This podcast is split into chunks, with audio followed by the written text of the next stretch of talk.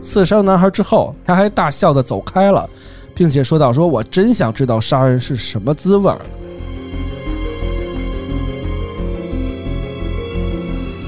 通过验尸报告可以看出来，凶手的作案周期正在不断缩短。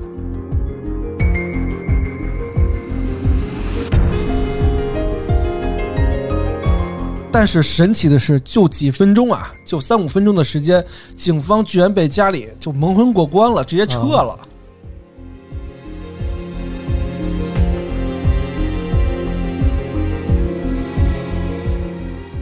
Hello，大家好，欢迎大家收听《安全出口》，这里是《搜查怪谈》，我是宇哥。毛毛，我老段，哎嗯，这期节目啊，咱们千呼万唤始出来啊，嗯，是咱们老词儿粉丝一直一直一直心心心心心心念的这个《绿河杀手》系列啊这。咋了？鬼畜了， 对卡了对对，嗯，就是因为大家就是跟我说了很多，我也是卖了好多乖子，因为我上期不是录的这个福尔摩斯嘛，嗯，嗯，对，就故意这个扯一下大家胃口啊。那这期呢，咱们也是一改往常这个水的这个风格，录一期非常严肃的啊，非常这个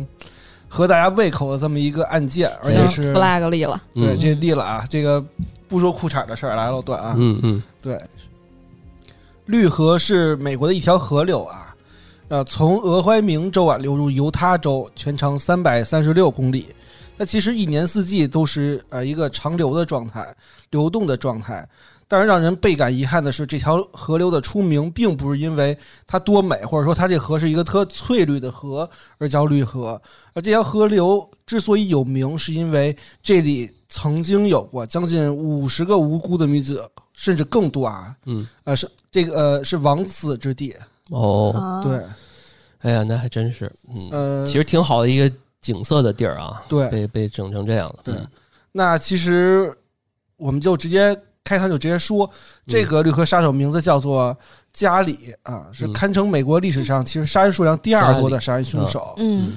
由于最初的这个五名受害者遗体是在美国的西雅图南郊绿河附近发现的，所以外界呢也称它为绿河杀手。嗯，哦，对那也就是说，其实这地儿可能是抛尸的一个地点啊，对对它不是一个犯案现场啊，，对对，嗯而这个家里只不过是一个智力测试只有八十二分的这个普通油漆工人，那不就是弱智吗？对，才八 二，哎，现在普通人都大概多少？像咱们这种你测测，然后告诉我们吧。啊，在就群我里跟这我们我说一像下我这种是不是得一百八八九十的样子，差不多对吧？对对，啊就是体重一百八十八九十的样子嘛， 啊，所以啊，就是八八十多其实是比较比就较低是下啊，中立偏呃中等偏低呃啊一个水偏低平啊正对常人一般是在一百二三吧，对，差不多。哦，一百一到一百三，嗯嗯，呃，他在八二年到两千年之间啊，至少杀了八十啊四十八名女性，嗯然后在长达二十年的时间里呢，就一直逍遥法外。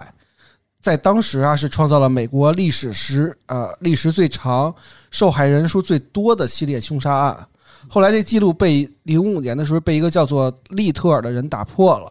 他曾经承认承认他谋杀了九十三人，而最终得到 FBI 确认的是至少六十起。嗯，这是证据确凿的美国第一杀手啊！啊，就所以我们之前说那六乘以二个什么福尔摩斯那个，他不是杀了二百五十多个吗？嗯，但是其实这个我们说第一、第二应该是有证据确凿，嗯就是官方实锤的，哦所以其实这个加里绿河杀手是呃第二多的，他是确了四十八个。你你等着，下面有评论说到时候要是讲这 个案子，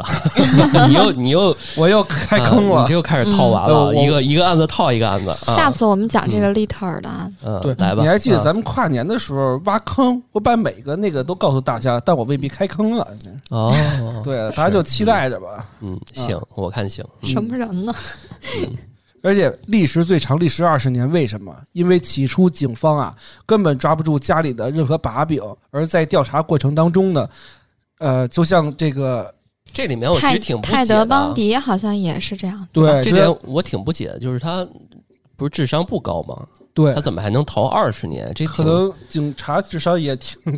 啊没有没有就是那会儿，因为他的年呃年代跟泰德邦迪是前后脚，哦，啊，对，所以其实你也我们上期聊过这个泰德邦迪嘛，那会儿警察其实是没有这个体系的，嗯，嗯呃各州他还独立，对，差点嗯所以他也没有这个连环凶杀手的这个这个这个体系，而且我们后来说，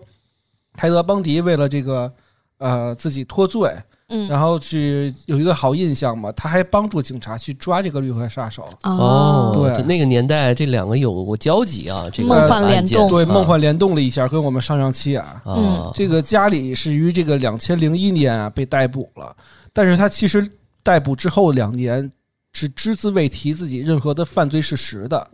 那警察、法院也没办法，因为确实没有确凿的证据让他松口，嗯就说咱们来做一个交换，呃，我把你从死刑换为这个终身监禁，你就不至于死了嘛。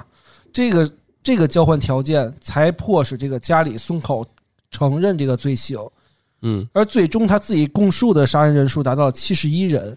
甚至在被捕之后啊，他还曾经炫耀一样的说出那句名言：“杀年轻女人是我的事业。不要脸，王八蛋，呃，怪不得都这案件里面都说他是美国臭名昭著”的，对，太臭可名昭怕了著吧？这个人，他比泰德·邦迪还是更臭名昭著一些啊。哎嗯那下面我们就开启这个他的人生道路啊，作案经历，然后以及我们之前那个高富帅双面人泰德·邦迪是如何帮助警察破案去找到他的。哎，那我们下面就开始架起摄像头，跟随 着摄像头进入对到当时这个情况家里非常紧急，家里的童年啊， 对那个，嗯，他杀害了至少四十八名女性，并且逍遥法外近二十年之久。这些女人都以为我是普通人，她们都低估我了。他很清楚该如何融入到这些人当中。他自认为是一个非常高效的杀手。我们找到了大量尸体，但却始终抓不到凶手。我的外表跟我的内心完全是两回事儿。美国历史上最臭名昭著的系列杀人犯即将敞开心扉。他的身份，他的杀人动机，他为何能长期逍遥法外？所有的谜团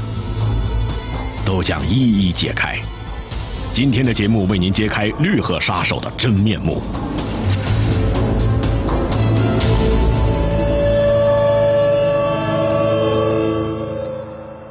在一九四九年的二月十八号，就在这一天，就在这个美国犹他州的盐湖城啊，这个在这个家里叫李奇伟他们家迎来了第二个儿子，取名呢叫加里。 Gary，那 Gary 对，嗯呃，和大多数美国的家庭一样啊，这个老二永远是最不吃香的，因为家里有仨孩子。嗯，对，老二一般都是那种不吃香。还真是啊，就对是行，就是排中间的，一般都容易被忽视。对，啊老大是第一个嘛，老比三如是老刘星小。 刘星也确实是啊，是吧？我们我们我们之前对稿子还说呢，能不能这期严肃一 点儿？一会我儿会们的严流肃，星还行好， 一会儿会严肃的。对，张一山都出来了。嗯，吧？对，你看那个，而且老二是一个什么呀？虽然是最就是不受待见的吧，他嗯，肯定是那种最脑瓜活泛啊、淘气嗯，啊、还因为没人受待见，所以他只能自己就是自己找辙，对吧？还真是啊，对嗯而且其实也跟家庭很有关系。你看刘星他爸他妈是吧？其实对还是挺开放的，或者还说有那个很好的。对演那个四合院儿生活什么的，行二好像都是对容易那种出去外边儿坑蒙拐骗的，然后想博得更多父母的关注，对对对，可能他是只能用 这种办法。嗯张大民那个老二也是是闽南的啊，嗯到处做买卖做生意啊。嗯对，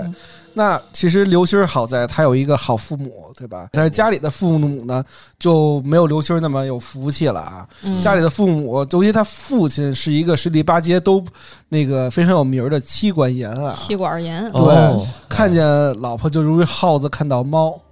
对，甚至对自己的孩子呢都不敢大声说话，就是特怂。父亲是啊个这弱这鸡妈，妈了不起啊！嗯，对那妈妈还是挺厉害的。呃，对他妈特别厉害，他妈是一个相当彪悍的家庭主妇啊，而且是一个十足的控制狂，尤其看不上这老二儿子，从小到大就是、就是你是个废物什么的。啊，做什么都不行，吃什么什么都不香那种的。嗯，然后家里呢就一直无法得到母亲的赞许，而且他被抓之后还供述说他在十几岁的时候还有尿床问题。确实可能智商不高， 哦，然后他特别清晰的记住，他尿床之后，他妈一边骂他，一边给他洗生殖器。嗯，就是这个，其实你十多岁，尤其在美国十多岁是一个更早熟的年纪之后，你嗯这种情况是一个对童年的很大阴影。其实哎，小小孩儿几岁开始穿内裤的呀？我什么时候给你洗的裤衩儿？哎，是不是小学不是说不说哎有裤这个衩印了象吗吗？又来小了学时不候是好像生下来时就开候始，是尿不湿、纸尿裤，对吧后来嗯对呀、然后小学好像小学一年级，现在小孩是不是已经开始有内裤了？穿内裤了？我觉得更早一点更儿，嗯早上幼儿园的对孩大子班是吧都要穿内裤了。啊，嗯对吧？你看这个，其实我觉得内裤这个事情，基本上已经标志着这个孩子已经有自己控制这个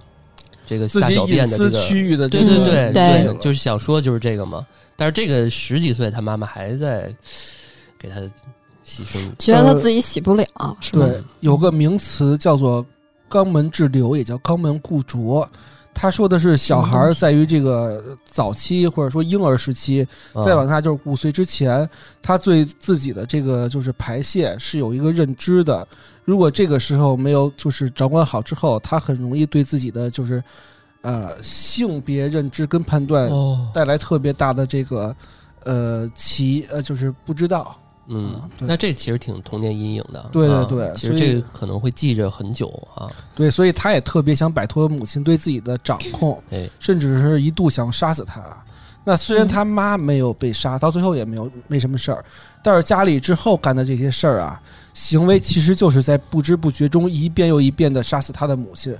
就是他把这些受害者当成他的母亲，一遍又一遍的去虐杀他们。嗯，呃，家里的母亲对他的这个控制啊，整个人生的造成的影响非常非常大，导致家里一直在处于他母亲的权威之中啊。而这一块儿呢，就导致他对女性是又恨又怕，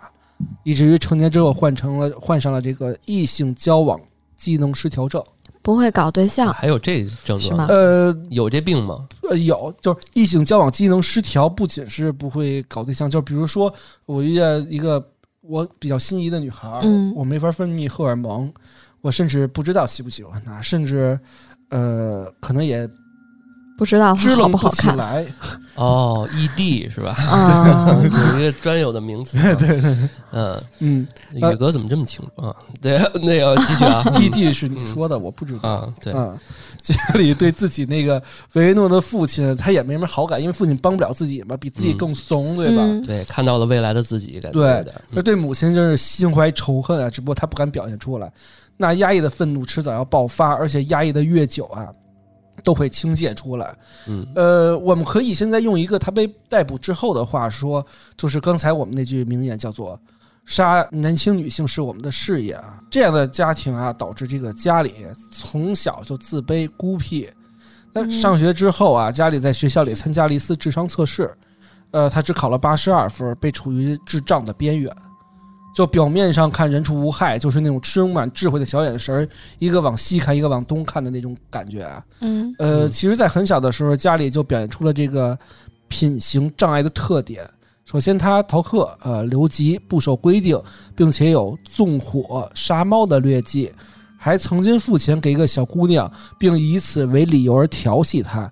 青少年时代的家里呢，更是麻烦连连。十六岁时，他曾经刺伤过一个六岁的小男孩儿，他用小刀啊捅进了男孩的肝脏，所幸受害者并没有死。根据受害者和家里在事后回忆啊，刺伤男孩之后，他还大笑的走开了，并且说到：“说我真想知道杀人是什么滋味儿呢。哇塞，这个挺恐怖的啊。”对，这是很呃从小就一啊直有这种，这个其实比倾向这个呃福尔摩斯跟泰德邦迪还要过分啊。对呀、嗯因为他本来他就智力不高，他就有点精神各方面，就对你不知道他什么时候会突然间变一个人，对这种感觉。而且我记得讲泰德邦迪的时候还说过，呃，泰德邦迪想要自己压抑他这方面的对念他头，曾经还优秀过一段时间对。，对，嗯，哎，这里面我插一句啊，我给你俩推荐一个电影儿，嗯，就我昨天看了，但我没看下去，就是七点一分呢，还就是嗯叫《无辜者》呃，二，就是二零二一年的片子。你都没看下去，推荐我们看呢。就是虽虽然。然分儿不高没法看，但是对我要推荐的但这是部电对影，这个就就插一句啊，就是 其我简单说啊，这电影特别有意思，就是说，一就是都是小孩犯罪，就是嗯小孩那些特别，就是一个小孩他姐姐可能是个智障，不会说话，嗯，然后他就出于好奇也好，还是怎么着也好，他就掐他姐他姐姐姐，他姐嗯天天就呃呃呃就这样待着，然后呃他就掐他姐姐，然后他带他姐出去的时候，呃，他还跟旁边小孩说说，你看你掐他没事儿。啊，啊，他不会疼。然后旁边小男孩就真的掐，然后他往他姐那鞋里面放玻璃碴子，然后最后他姐姐出去去智障学校的时候，那脚都伤了，但是他因为不会表达嘛，所以他妈妈就那什么。然后后面我就看不下去，因为他虐猫了，因为我养猫嘛。哦，就你说到这儿，我就插一句啊，这有点可怕吧？对吧？就是你这这一块，我就想说，就是这个小孩儿如果小时候就是发现有这种情况，还真的挺恐怖的对，啊！嗯无辜者啊，呃嗯大家可以去搜一搜这个电影。嗯，我们言归正传啊，嗯我们要这个，呃，调节一下情绪啊，这个是进入这个正题了啊。在之后的很长一段时间里啊，呃，家里跟正常人的生活模式是一模一样的，嗯，哎，直到七零年，就是他刚满二十岁的家里啊，从高中毕业之后开始去服军役了，啊，去了当兵了，对，去了海军 n a 这 v 应该是留学留 级了吧？二十岁当高中毕业，啊，对，高中毕业不久嘛，他嗯就是那个海军部队了。蹲了两年。与此同时啊，他还跟自己相爱几年的女朋友结了婚，但是结婚不久啊，他就因为去服兵役去了菲律宾。他一般服兵役都是两年，美国啊海军。呃，当他七一年回来的时候呢，发现他媳妇儿已经跟别人好上了，然后还给他写了离婚协议书。呃，被绿了，对，呃，哎这导致其实他对于女性，包括他妈，包括他又被绿了，这个亲妈加上前妻的这个一系列操作，让他对于女性的这个认知更加畸形了。 仇视女性，对雪仇视上你加霜。嗯、对，所以他才说出那句话，说杀年轻女性是我的事业嘛。那其实七二年的时候，家里第二次又结婚了，哦，婚后嗯生活其实刚开始还一切正常，嗯，但是后来家里回来的就越来越晚了，而且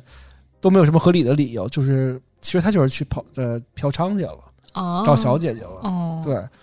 呃，在一九八一年的时候，两个人他就跟第二次结婚那个妻子离婚了。案发之后，他这个他这个二婚妻子说，呃，家里其实有特殊的这个性癖啊，哦嗯喜欢其他的地方跟其他的地方，呃，就对不行啊，就就不太喜欢这种啊，不太喜欢正常，不是总那要走圈里偏，的人，总要走偏门儿啊嗯。对，这你看，这我插一句啊，宇宇哥在这儿标红了，这个对，因 为标红是因为我不想说这个啊具体的东西，嗨，我以为就是 啊对，真的是啊因为我不想说这块儿，因为我觉得太太太脏了啊。嗯是，嗯，，这就不过去吧，嗯，对。那家里将杀戮称之为事业，那他到底杀了多少人呢？我们之前说标准答案是四十八，但其实他最后承认的是七十二嘛，七十一。那下面嗯我就正式进入那个正题啊，去了解一下他嘴里的事业。啊，嗯，在一九八二年的八月的一个早晨，爱好钓鱼的大爷罗伯特划着自己的橡皮船，划呀划呀划，呃，从绿河到西雅图郊外而去。很快到郊外的时候，老大爷突然发现清澈的河底似乎有一个眼睛死死地盯着自己。事先毫无准备的老大爷罗伯特罗大爷，被吓得是嗷嗷怪叫，坐了起来。由于动作太急，他差点从皮筏里翻了出去。在河里，有一个浑身赤裸的年轻女性，双目圆睁，脚上似乎被绑了什么东西一样，使得她整个人呈半直半立，浮在水中。她的脸距离水面不足两英尺（括弧五厘米左右）。相信换成任何人看到此情此景啊，也会被吓得三魂七魄都吓光了。而罗大爷稍稍的定一个心神，不由得苦笑几声啊。不知道为什么，他当时觉得那只不过是一个塑料模特。于是他拿起杆子上的筏子上的木杆，试图把那个模特捞出来，免得别人再被吓到。想法是好的，可身手却很笨拙。两捞三捞，罗大爷居然把自己也捞到了水中。而在水中，他本能的抓住那模特的手臂，这这这这这这好像是个真人啊。一转眼的功夫，罗大爷又发现了河底的另外一具半裸女尸。这回他再也没敢往模特身上去摸，而是头也不回，玩了命似的往上岸游，期间还伴随着声声惨叫，可是把老大爷吓坏了。惊吓过度的罗伯特感到一阵阵虚脱，浑身湿漉漉的躺在马路边儿上。因为地处僻静之所，大约过了半个多小时，才来了一父子骑着车。罗大爷连忙把他们拦下来，简单的说自己的惊魂遭遇，请这三个人报警。几分钟之后，警车驶来，从车里下来一位满面狐疑的警员。很明显，他不相信报案人的陈述。在罗大爷的指引之下，这位警员来到了抛尸现场，他脸上的表情也瞬间骤变了起来。慌忙的身上赶紧对对讲机喊道：“请求支援，请求支援！”大批警力快速赶来，要做的第一件事就是封锁现场，提取证物。结果证物却没找到，却找到了河中沉尸，大概三十英尺远的草丛里发现了第三具尸体。那又是一个年轻姑娘，年龄应该超不过二十岁，衣衫不整，身上多处自为创伤，看起来像是曾经奋力反抗过。作案凶器就在现场，一条还勒在受害人脖子上的一个黑色裤子。经过警方调查，确认后来的死者身份，被弃尸案上的女孩叫做米尔，十六岁，死亡原因为机械性窒息死亡。何为机械性窒息死亡呢？就是被其他人或者是物啊暴力所引起的窒息死亡。简单来说，就是物品勒死或者别人掐死。死亡时间呢不超过二十四小时。好好好，不是，非常感谢宇哥我这段一直在这个想这我这这段的演绎，我哎一直们俩在都想，我们俩都不敢说话了啊，我一直在想我要演绎到什么时候，这就一直下去，我单口相声。呃 嗯，被非常吓好着非了，常被被吓着了，被吓着了， 对，啊不敢说话。嗯对，哎，我接着说啊，嗯是这个费点劲刚才，呃，河中女尸，呃，一个人叫做海因茨啊，十、7七岁，死亡原因呢也同上，死了三天左右啊。那第二个女尸叫做查普曼，三十一岁，死亡原因也是勒死的啊，死亡时间超过一周。嗯呃，两周前啊，这个家人曾经报案走失啊，这她是两个孩子的母亲啊。嗯那事实上，这两个女性的尸体并不是绿河第一次被发现女尸，在六天前，也就是绿河附近，警方还发现一个全裸的女尸，名叫邦娜，死亡原因也是被勒死啊。而一个月前，同样的地方，呃，考菲尔德的尸体也被警察警察找到，死因相同。甚至在六个月之前，一个叫林的女孩啊，尸体呢也是在这个绿河上岸的一个空地上被人发现的。嗯，她是警方已知的绿河第一个受害者，也是被勒死。哦，嗯，所以六个月之前已经有这个河里面死过了，对对对这，老大爷不知道吗？ 老大爷可能现在才去。哦，，对，呃，半年时间啊，六起命案，凶手的作案手法相同，而且抛尸地点都在绿河。嗯警方马上就觉得这是一个连环杀手，又是一个泰德小邦迪啊。通过验尸报告可以看出来，凶手的作案周期正在不断缩短，嗯，因此警方的破案压力呢非常非常的大，务必要赶在凶手再次作案之前将其缉拿归案。因为之前泰德邦迪的事件，警方其实对于这种连环不是群众对于这种连环杀手的这个已经已经非常害怕了，对，而且恐慌对，非常恐慌了，因嗯为你想，其实在这个泰德邦迪刚落案不久，他还在监狱的时候，嗯，绿河就起来了，这个时间段，哦，嗯，甚至是还没有，对，因为我们在讲这个泰德·邦迪的时候，就是全民都欢呼嘛，对对说这个嗯终于那些所谓的、呃恐慌呀，还有都市传说那些恶特别让大家闭门不敢出户的这些，对终于卸下来这些负担了啊。对没想到又突然间来了这么一个对，更感觉更恐怖的一个人啊、嗯因此大批警员被调集在华盛顿州，组成了一个特别行动小组，专门调查这种类似于泰德邦迪啊跟绿河杀手这种重案啊，呃，类似于美国的重案六组的感觉吧，啊！呃大增，大对，大增是增哪位的？嗯啊 那根据当时《西雅图时报》的报道啊，这是来自于泰德邦迪之后啊，警美国警方最大规模的一次行动。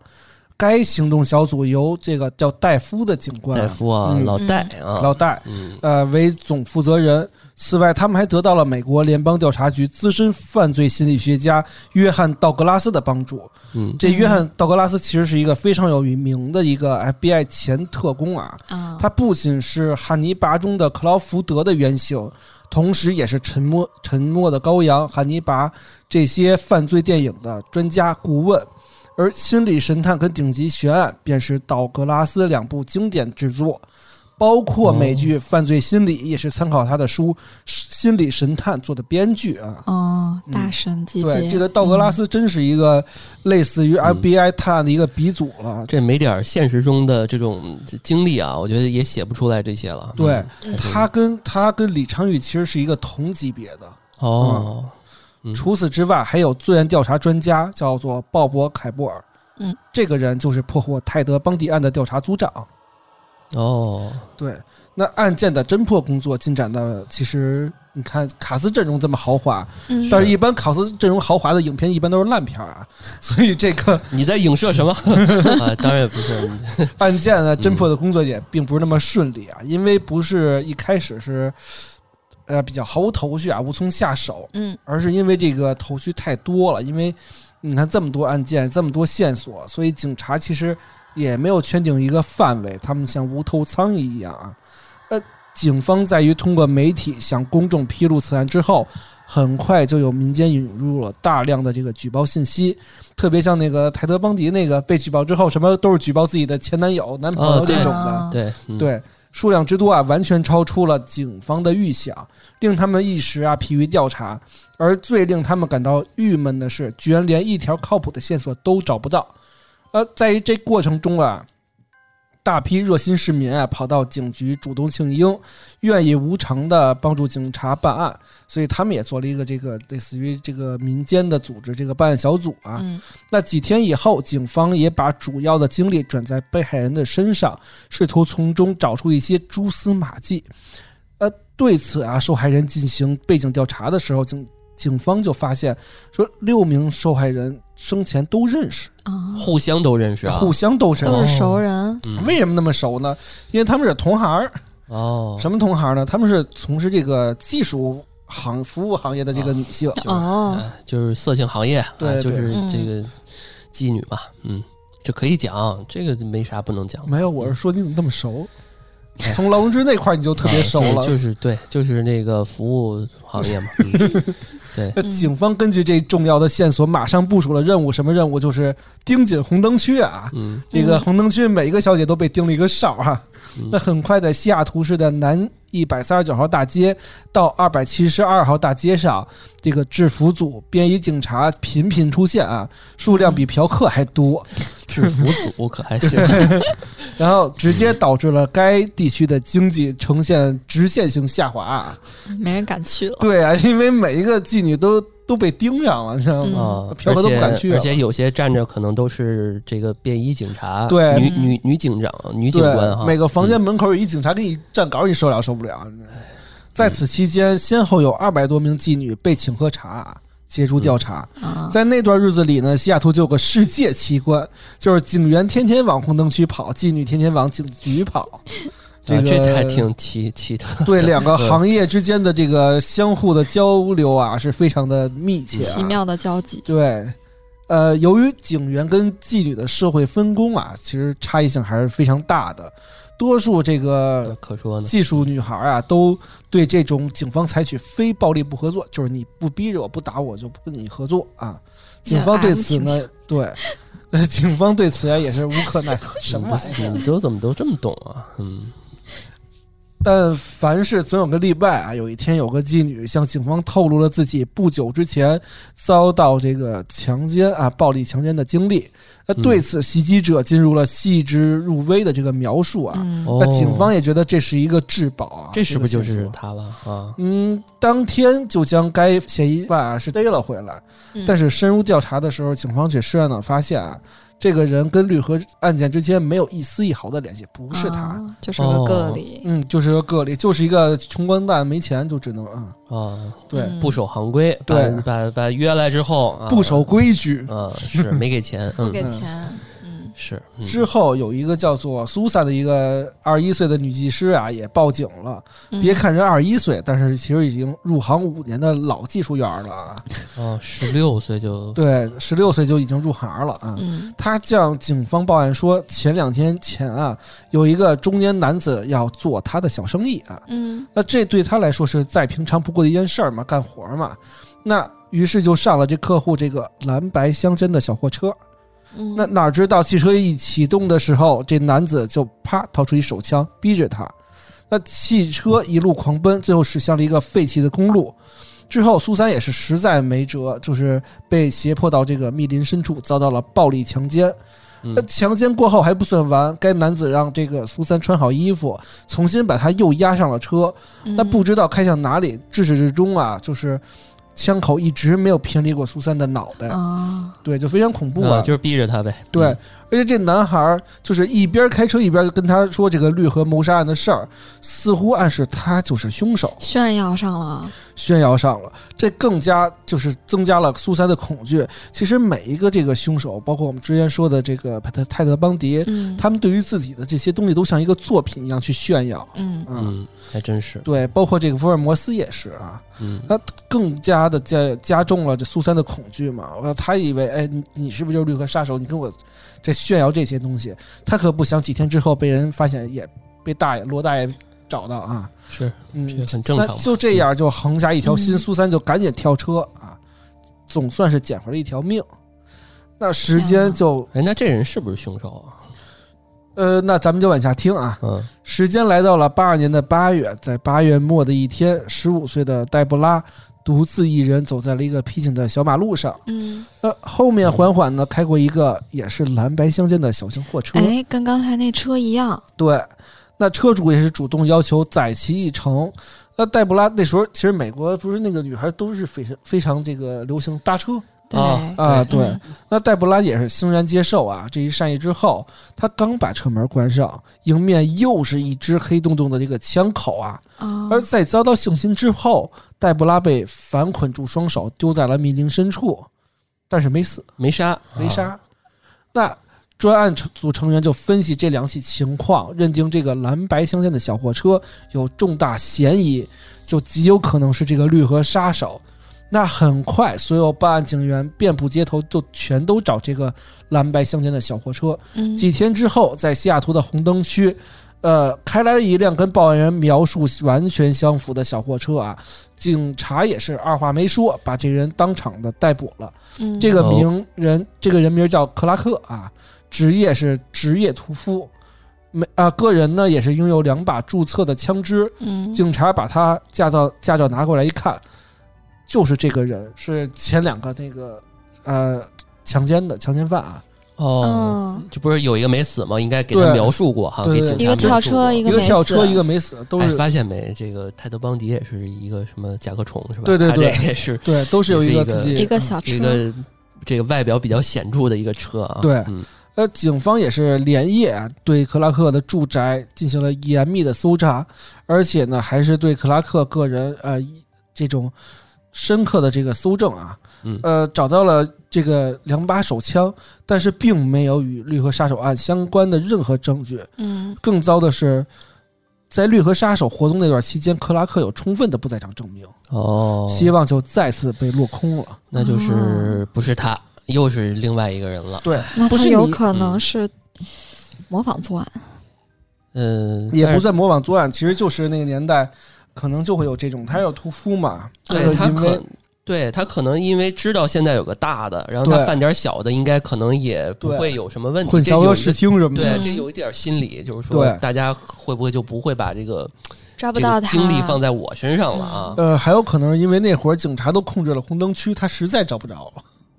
了，啊，嗯是这啊这可能这方面需求确实对，是得不到满足了，嗯着急然了。后又没钱，只对能这个走上犯罪的道路。嗯，那时间线再往下说啊，就是在一九八二年的九月十五这号，过了一个月了。嗯对嗯，在警方与克拉克纠缠这个时候啊，又一名被害人叫呃叫米汉啊，是十九岁的米汉，嗯，呃，也失挺踪年了，轻而且他的尸体是在十四个月之后才被找到。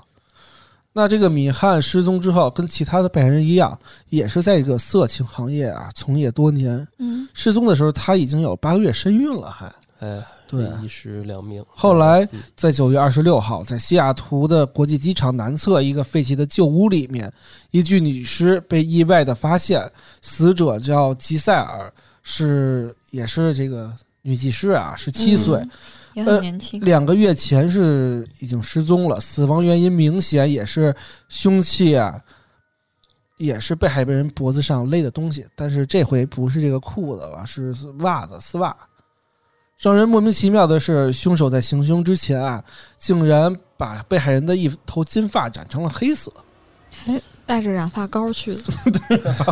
这是还挺奇怪，这对个，，嗯什么癖好？呃，什么癖好？嗯，呃，后来在八三年的四月三十号，有一个叫 Mary 的一个女孩人间蒸发，报案人是她的男朋友啊，嗯当夜，他看见自己的女朋友上了一辆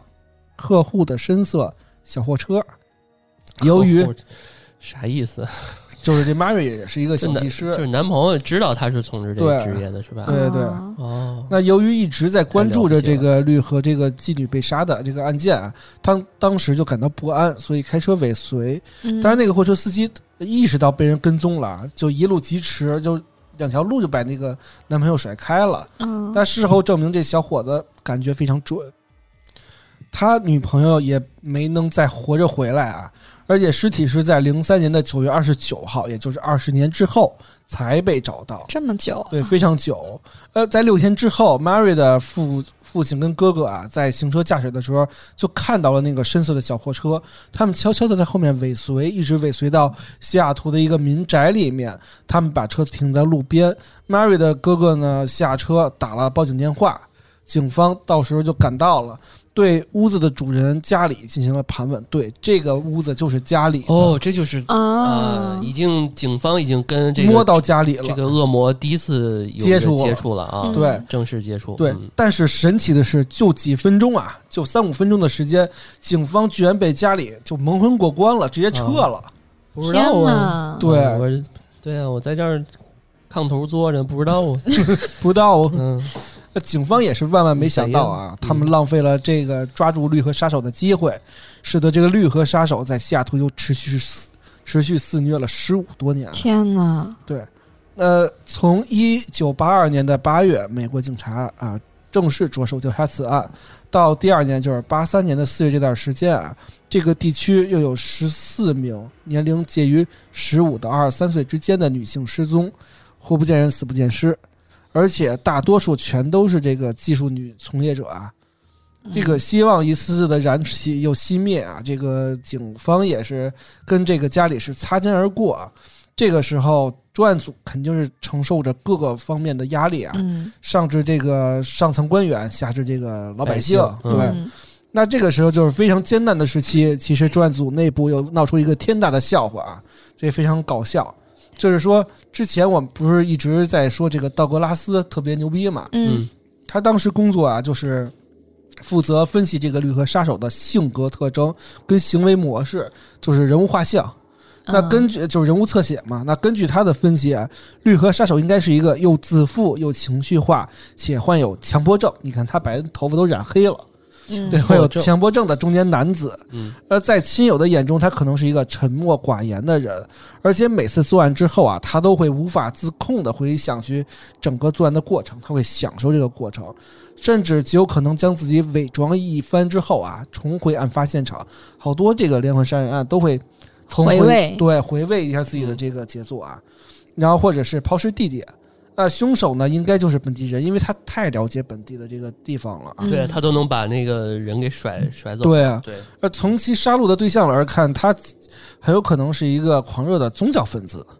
嗯，因为宗教分子才会杀妓女嘛，他是这么想的。那此外，他十分关注这个案件侦破工作的进展，甚至呢主动请缨来协助警方办案，就跟嗯那个泰德·邦迪一样嘛，哦就是他也会参与到这个查自己的这个队伍当中啊。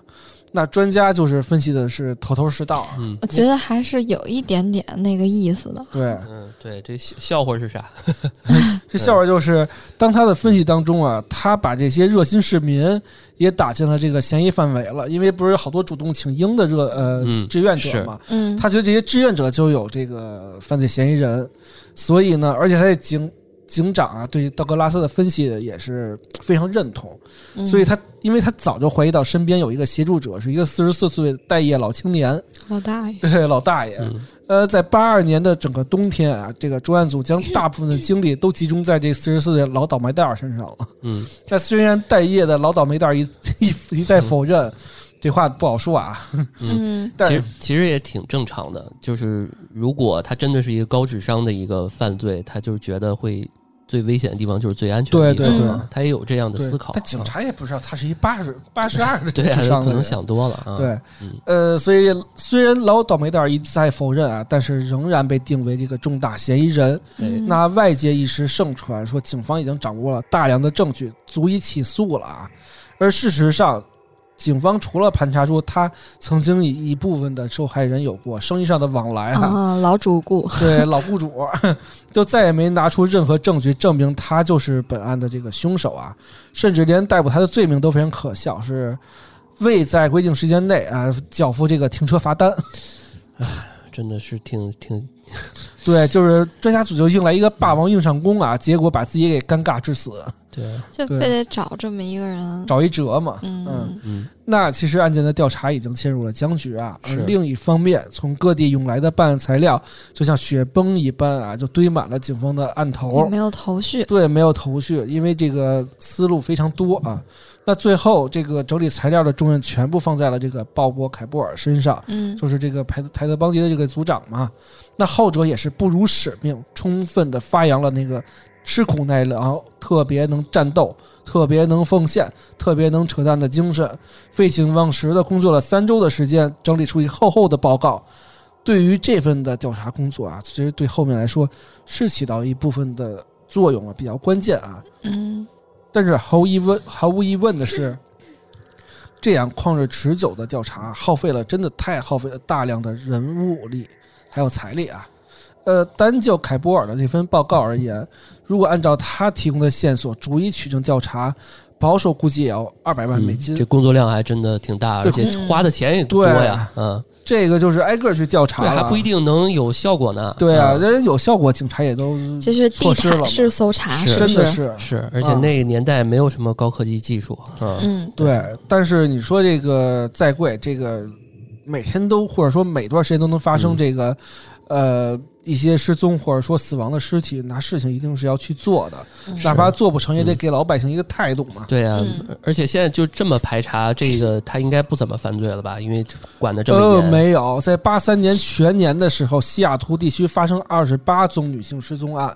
警察将其的哦二十四宗划在了绿河杀手的名下啊。这犯罪还在持续，对是吧一直持续啊这更死猖亡狂啊了，嗯更猖了。失踪女性最大二十六岁，最小十五岁，而且在此期间，警方共找到十六具失踪女性的尸体，其中还有两个是身份不明啊就。找不到家人，对对对无法判断他的，对，嗯，那由于大多数受害人都处于社会的低层嘛，就是妓女也无人问津，嗯是平常都干的是这个技术活儿啊。虽然技术活儿，但是青嗯春饭。这还真是，而且他社会这个关系也比较复杂，对啊对吧？然后家里面有知道不知道的，可能第一时间也怕有点儿不好意对思报警啊什么嗯的，而且技术公主一般都是这块儿干不了，我去其他城市了。嗯，对，她都跳得比较快，流动性很强，对，嗯，嗯，而且有的妓女也不干净嘛，所以他有准备两个身份证号之类的这种东西。是对，嗯那警方也是判断说，这个实际失踪的人数跟这个被害者可能更多啊，不止二十四宗啊。嗯，那上面讲的都是家里单方面的这个无能啊，这嗯个警察是，对啊，就是家里家里单方面的表演。跟警察的无能，我是说成家里的无能了这吗？怎么手嗯是手他软是了？是也挺无能的，嗯，对，但是确实警察更无能这里面，嗯，对，嗯那这个家里的表演跟警察的无能是形成了鲜明的对比啊。是嗯那我们下半部分就会将警察重拳出击，包括警察如何利用泰德·邦迪有效的实锤，呃嗯，搞定这个家里为绿和凶手的啊，嗯包括家里的周旋脱罪以及与法庭的这个谈判。嗯，嗯啊，先卖个乖子，对，是吧卖个乖子啊，嗯这就是我们这个上半因部为分嗯对，因为绿戴绿帽跟那个亲妈引起的这个嗯杀人狂魔的故事的上半部分啊，那其实这个绿河杀手啊也跟其他人不一样啊，他这个除了有家庭小时候因素以外，他还有一个戴绿帽的因素。哎，嗯这有点像泰德邦迪，泰德邦迪小时候他家庭也是那样的，后来他嗯遇到一个他要报仇的女朋友，对，但是人家没绿他，就直接干脆的甩甩了了呀他，对，所以嗯这个可能更恶劣一些，因为妈也更厉害一些。哦哎，我想起来了，就是前边不是说他有这个异性交往机能失调吗？哦，他是怎么搞上对象，然后又结婚的呢？对，宇哥不是说你不是说他没有荷尔蒙不是吗？说他硬不起来，他这他这荷尔蒙不还挺猛的？嗯，是啊，这么看还挺猛的。还有嗯一些小癖好，不是那个失调是这样的，就是呃懂了，宇正哥常懂情况下是不行的，嗯，嗯，但是必须得来点小刺需激。要不一样的、不正常的一些刺激，对对才能哦对哦让自己刺激。啊对对对，嗯就是要不然就是你看他在二婚的时候，他就是要不然就是去其他地方，要不然就是去其他地方嘛。那到后来他就是嗯去找带技术的小姐们干这种事儿，甚至先杀后奸，就这嗯种的刺激才会给他，哦就是正常的性行为已经不能满足他，就是，他他正常的性行为是无法支棱起来的。嗯，嗯，还有就是，确实刚刚那个提到了一个非暴力不合作嘛，对啊、是吧？就是嗯其实我觉得啊，如果从现代手段来讲的话，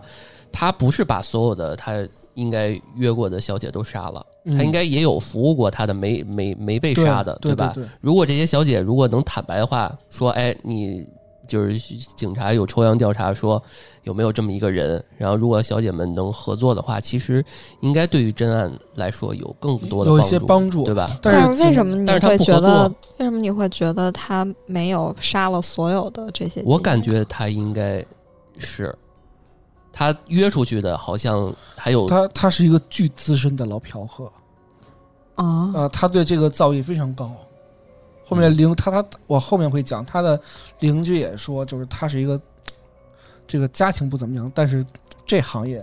他是呃老特掏、老掏了，特特懂啊，对，特懂，嗯所以他也是就是看中了，比如说必须在于什么。啊，十五到二十六年龄段啊，要不然就是怎么怎么着，有某方面去刺激他这样，嗯是或者说他平常可能是能正常，嗯，但是他有段时候就压抑不住自己了，他就得来泄泄对愤。，我也感觉就是他应该不至于说见一个约一个杀一个，对对对约一个他杀不至于一个不至于啊，应该是我我感觉应该是大部分都杀了。对对以他的这种对于这方面这么渴求，他才如果他约一个杀一个的话，他才这个约过二十多个、对七十多个也不太多，其实对他有这那么就是不是有可能就是这些呃，他杀的这些呃妓女，然后是在某方面不是很配合他，不听话，然后他一时肯定脾气是上来了，然后就给他杀不是了。或者说这他部不是脾气上来，他是更兴奋了。对我感觉 是，或者说啊某一部分这类人都有一个共性，比如说是让他觉得不合作也好，或者让他觉得说某一个特性是激起他这个欲望也好，嗯肯定是这样。就像我就是我知道一个叫维杰布斯克爱国者的一个，哦，他去他是一个老师啊，嗯他去奸杀女学生之类的。后来他其实在，就是他奸杀的时候，他完全不用性行为，就是他他在于就是对别人就是实施暴力的时候，嗯他自己就已经出来了，是就是这个过程中已经能让他自己就滋儿出来了。哦 是，对，他就完全不用那个这种身体上的接触，这就是心灵上的一个极大满足了。我懂了，哦， 像那个像像像我们那个那个白银案，对他那个第一个他第一个杀的那个叫小白鞋，那个他啊好像那个说是很好看，就是很很美的一个姑娘嘛。啊啊然后，但是他也没有第一次犯的时候也没有强奸，对他但是他是把他的那个下体给撑开对对对，来观测来的。对对对但是后面他会有一些奸杀的一些行为，是，所以一开始可能他就就是变态，其实就渗入到他的任何的这个做法里面去了。而嗯且如何看判定一个是一个强奸犯还是一个杀人心理变态，是看他你的主旨是在于你直接是想强奸满足你的性欲，还是说你是为了去残害他，去满足自己心里的这个心理的欲望，不是嗯身体上的肉欲了，已经是。嗯嗯，对，行，那我们那这期就这那样。这期就到这嗯儿吧。那哎那我们期待一下下期。对对对，嗯大家呢也可以进群啊，参与我们的讨论。嗯，呃，大大家嗯家可以关注一 下我们的公众号“安全传达室”啊。嗯嗯呃，加我们的客服微信之后，进入我们的群，跟大家一起快乐一下。呃，我们之前还有一个活活动，就是这个福尔摩斯这块儿，嗯只要大家去一键三连，然后帮我们分享一下，就有机会抽取由宇哥亲手送出的这个《白城恶魔》这本书啊。亲手送出的，你是快递是吗？啊 不不不闪送就是如果宇哥亲自同城闪送一对对本书对是对吧？对， 如校如服啊如果需要的话，宇哥可以签名啊，签一个啊老段的名儿和裤衩儿画上去。啊， 这梗过不去了啊。对对，那个送送一张照片，送一张嗯裤衩照片啊行吧，那我们这期就到这儿。啊！感谢大家收听《安全出口》，这里是《松花怪谈》，我是宇哥，我是毛毛我，是老段，哎好啊，下期再见。好，下期再见，拜拜拜拜